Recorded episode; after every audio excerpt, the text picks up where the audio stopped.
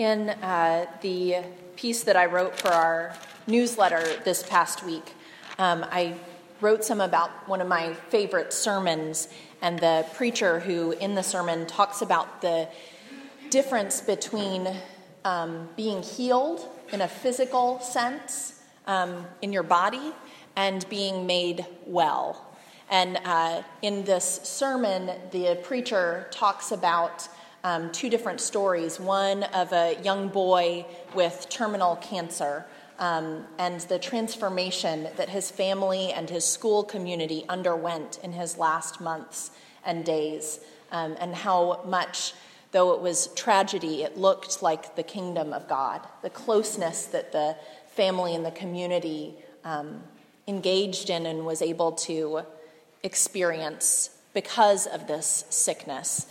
And then on the other hand, the story of a young man who, in a moment of desperation, um, ingested an entire bottle of Tylenol and then accidentally woke up the next morning.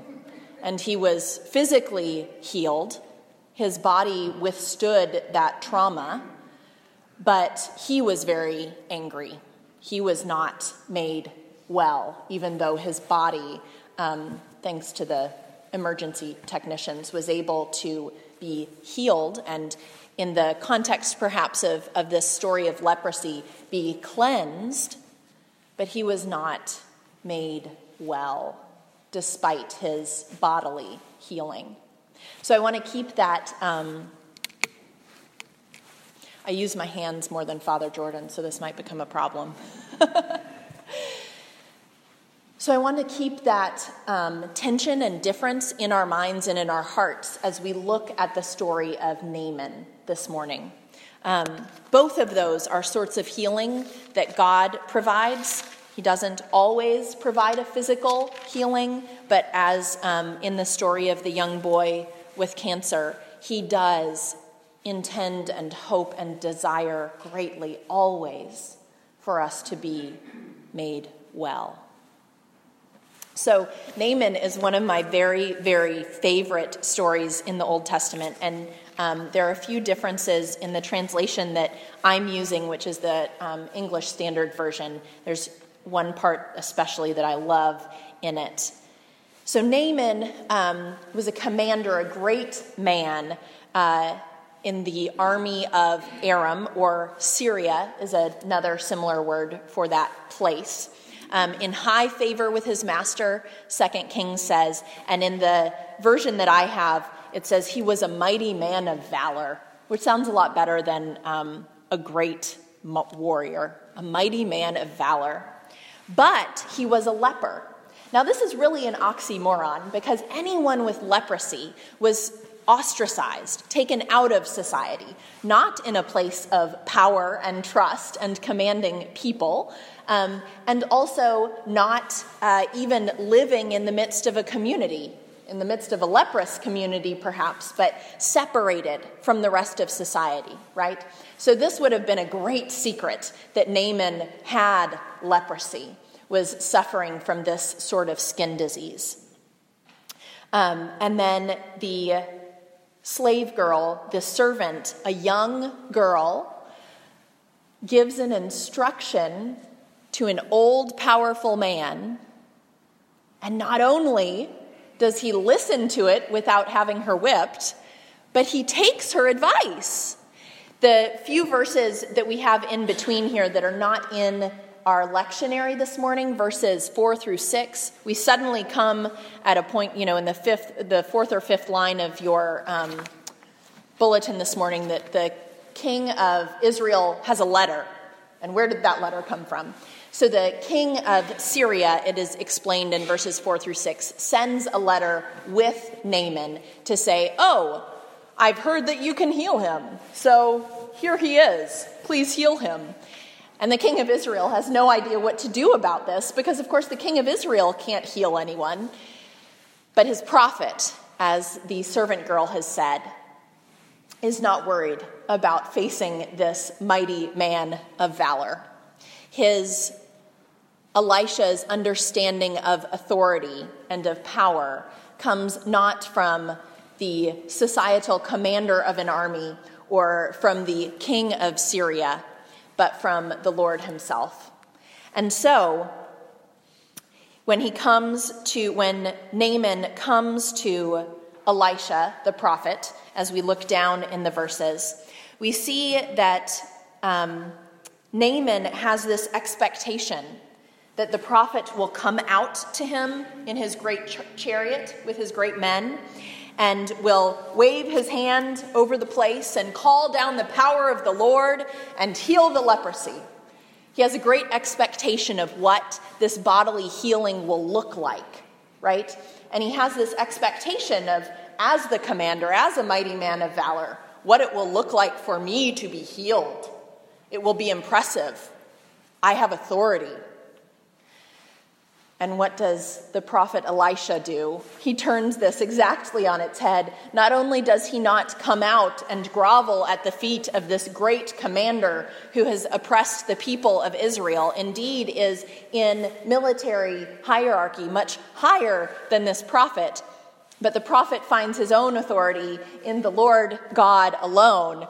So he sends out his own messenger out to Naaman, sitting in his chariot and says, Wash seven times in the Jordan and be cleansed. So Naaman has two problems with this uh, mission that he's given.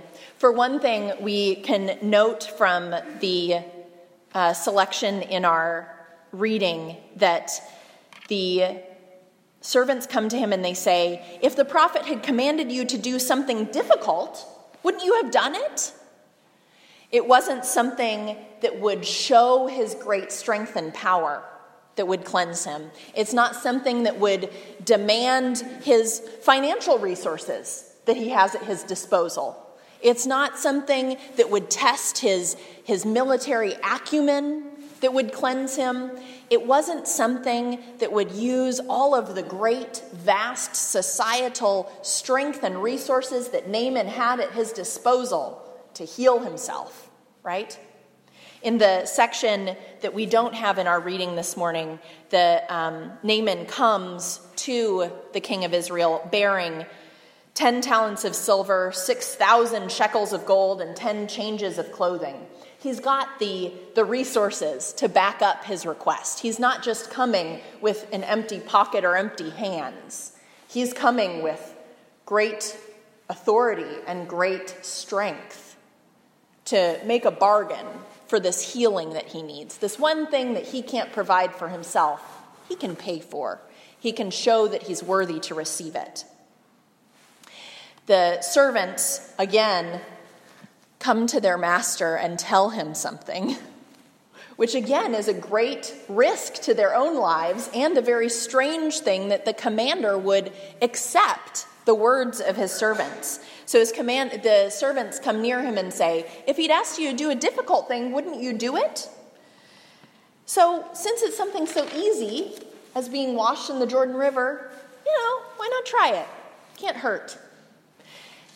And secondly, what Naaman is struggling with is that the Jordan River, of course, is a small river. It's not very impressive. I looked up pictures of the Jordan River. I've never been to the Holy Land, but I looked up pictures of the Jordan River on the internets this week.